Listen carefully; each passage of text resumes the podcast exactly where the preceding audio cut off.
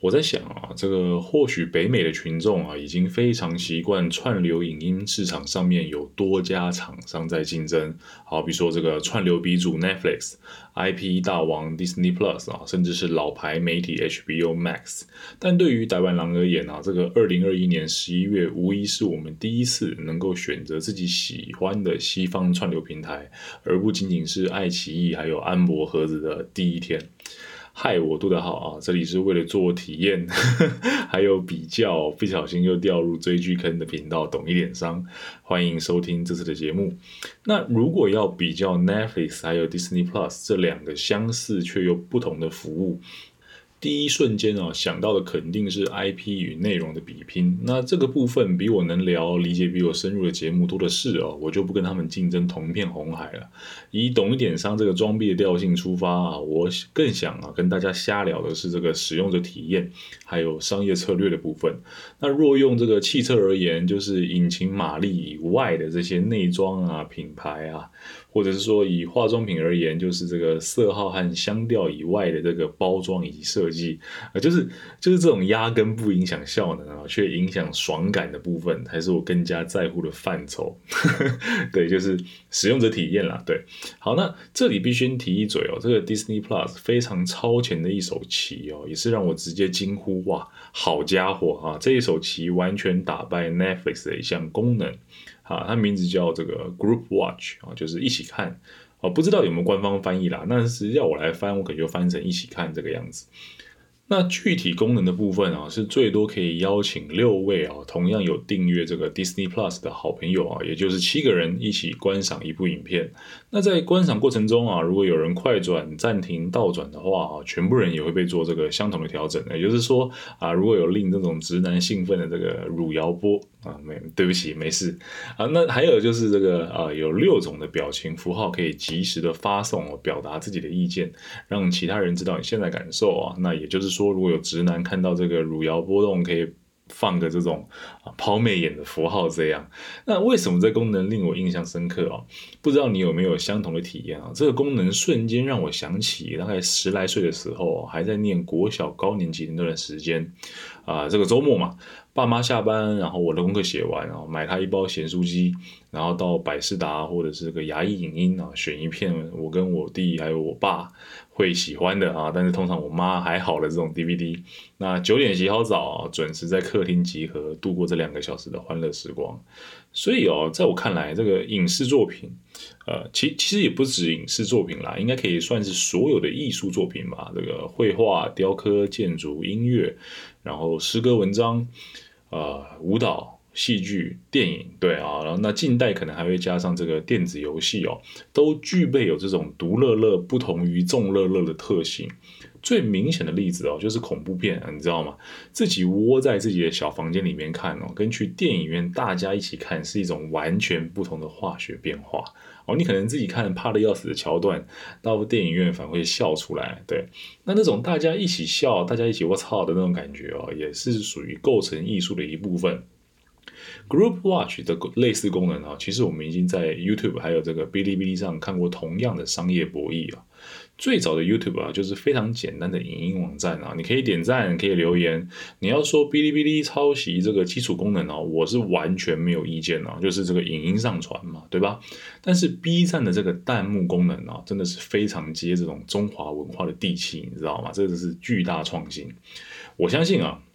YouTube 的工程师哦，一开始完全不稀罕这个 B 站啊山寨仔的这个弹幕弹幕功能，你就你看把留言丢到荧幕上啊，这么不优雅的行为怎么会成功啊？对西方人来讲，但就是这种华人爱凑热闹的个性啊，哔哩哔哩与它的弹幕现在也是完全不容忽视的存在。而且不知道你有没有观察到，近期手机上的 YouTube App 还有一项更新的新功能。啊，就是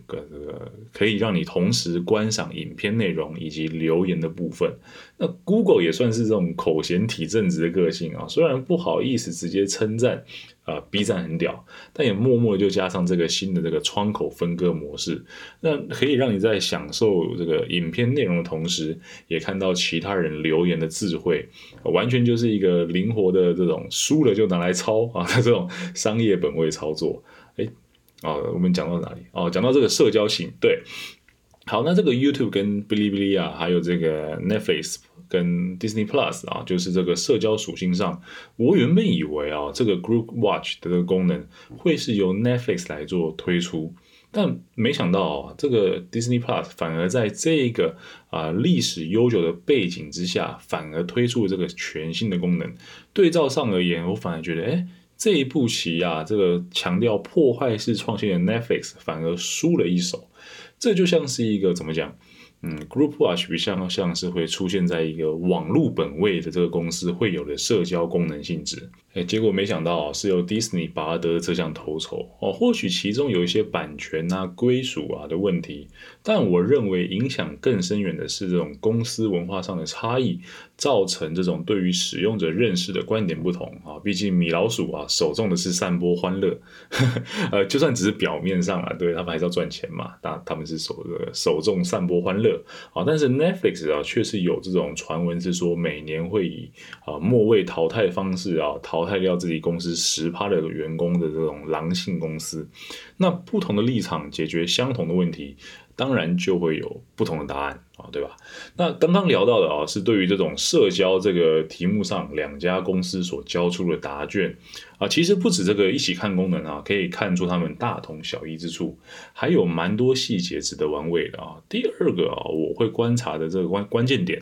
就是演出后的这个片尾名单。我大概测试了一下平板、手机还有桌机这三种平台上面看影集时候的这个差异啊。那呃，可能没有涵盖所有的排列组合啦。那如果你测出来跟我不一样，就请多包涵。呃、我发现，呃，同样是需要连续观看的这个影集哦，还有动漫。目前 Disney Plus 啊出现这个跳过片尾名单的按钮啊，这个时间呢、啊、是比 Netflix 更晚出现的。也就是说，迪士尼可能会希望你看一小段演员表以后再进入下一集，这是一个非常小的细节哦，我会去这样的解读它。如果是观赏电影啊，或者是这种 长, 长片，那当然就是超过超过九十分钟这样子的情况。那有没有跳过功能其实是影响不大的、啊、我相信除了这种专业的影评人或者是这种非常有爱的观众啊，不然应该啊都是会直接关掉片尾名单啊，去上个厕所或站起来动一动。对啊。就, 就是我这种俗人啊，说实话我很少在看片尾名单的，但影集啊或者动漫这种时间长度的影视内容就是完全不一样的概念了。这种二十到六十分钟为一个单位的影视内容啊，观众非常容易一次就追它个二三四五集这样。那在这样的情况底下，对观众而言最常见的行为模式哦，肯定是要遇到片尾名单的时候就是给它跳过跳过再跳过。那这里就有一个分歧点啊，要不要让观众轻易的跳过片头的前情提要，还有片尾演员名单的部分，就是串流平台一念天堂一念地狱的这个两难选择题。 Netflix 选择靠向观众啊，而 Disney 更选择靠向创作者一些些。这个细节哦，在我看来不应该只是选择题。怎么说哈、啊？我们来分析一下这件事情啊。如果你可以更快速更轻易的跳过片尾名单，等于是把好处分享给了观众，这是 Netflix 所选择的。那 Disney 则是选择靠向创作者啊，那让这个观众一定要看一小部分的片尾名单再进入下一个章节。那这个细节哦，在我看来啊，就不是一个选择题。要我来解这一题哦，必须要怎么样去同时的兼顾创作者以及观众的立场呢？应该这样做。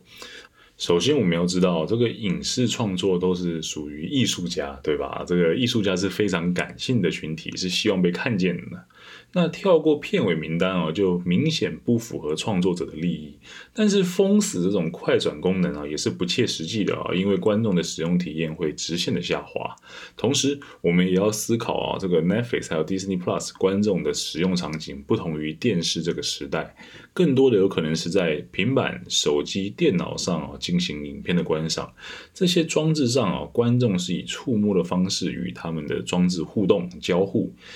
用手指进行装置的互动、哦、跟过往电视遥控器是非常不一样的概念。为什么、哦、因为用手指去碰触萤幕、哦、会干扰观赏的过程。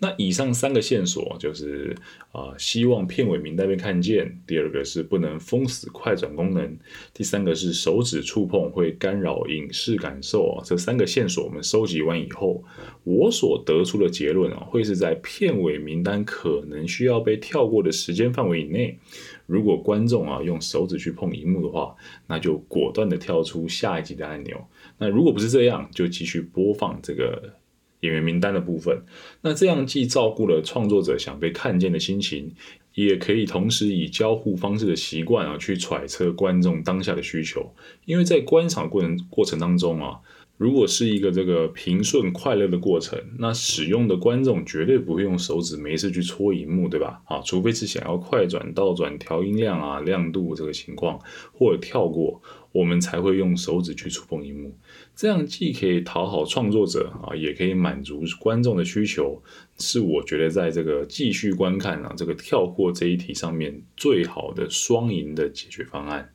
除开这种社交性、哦、或者这个创作者的应对态度，最后一个 part 这个瞎聊一下我对这两家事业体的认识。呃 Disney 跟 Netflix 在我心中、哦、就有点像是微软还有 Tesla、呃、前面一对、啊、这个是在内容平台上面各据一方，后面一对、哦、是在科技产业当中这个属于不同的龙头公司，各据一方、啊、那 Disney 还有微软都是在千禧年以前就在市场上面拼搏，并且活到了现在。 Tesla 还有这个 Netflix、啊、则是在二零一零年以后才渐渐进入到一般民众的生活当中。 我, 我说不太上哪个部分哪个层面、啊、但我会说比尔盖茨、贾伯斯这些企业家，我会称作他们是上个时代的企业家，但 Elon Musk、Reed Hastings 或是 Mark Zuckerberg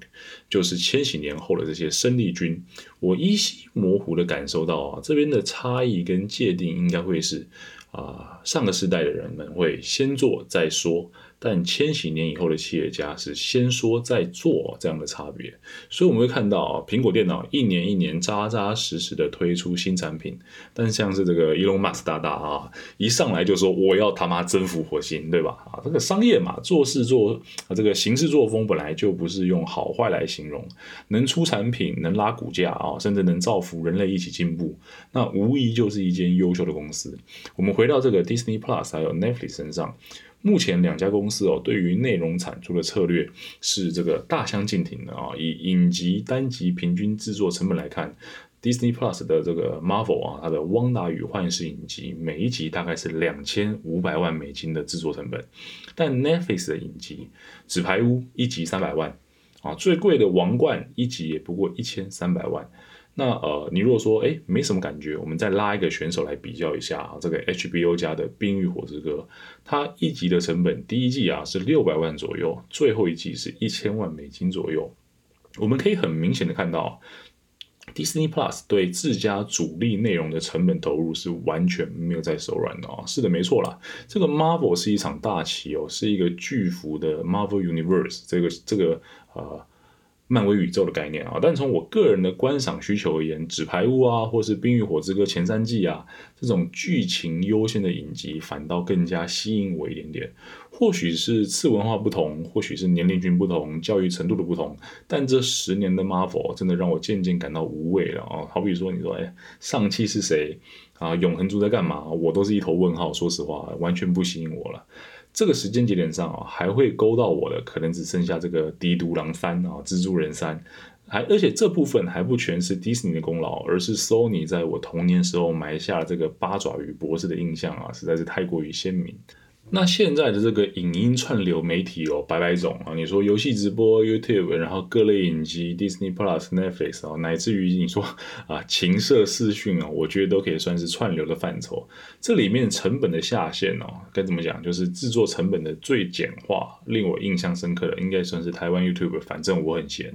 啊，就算摄影机只 iPhone 又如何啊，结构精湛的剧情，韵味深长的故事啊，仍然可以吸引大量的这个顾客来观赏。或许啊，迪士尼已经习惯多角化经营啊，延续了这些乐园啊、电影啊、旅宿的基因，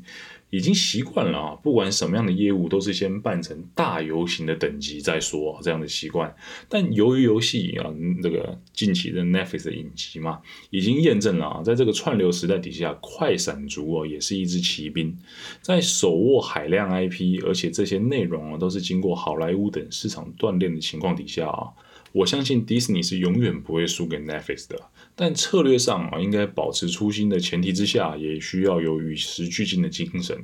我们应该可以把 Disney Plus、Netflix 还有 YouTube 啊、Twitch 等等串流平台摆在一起，相互的学习还有比较，以求更好的未来的成长空间。那嗯，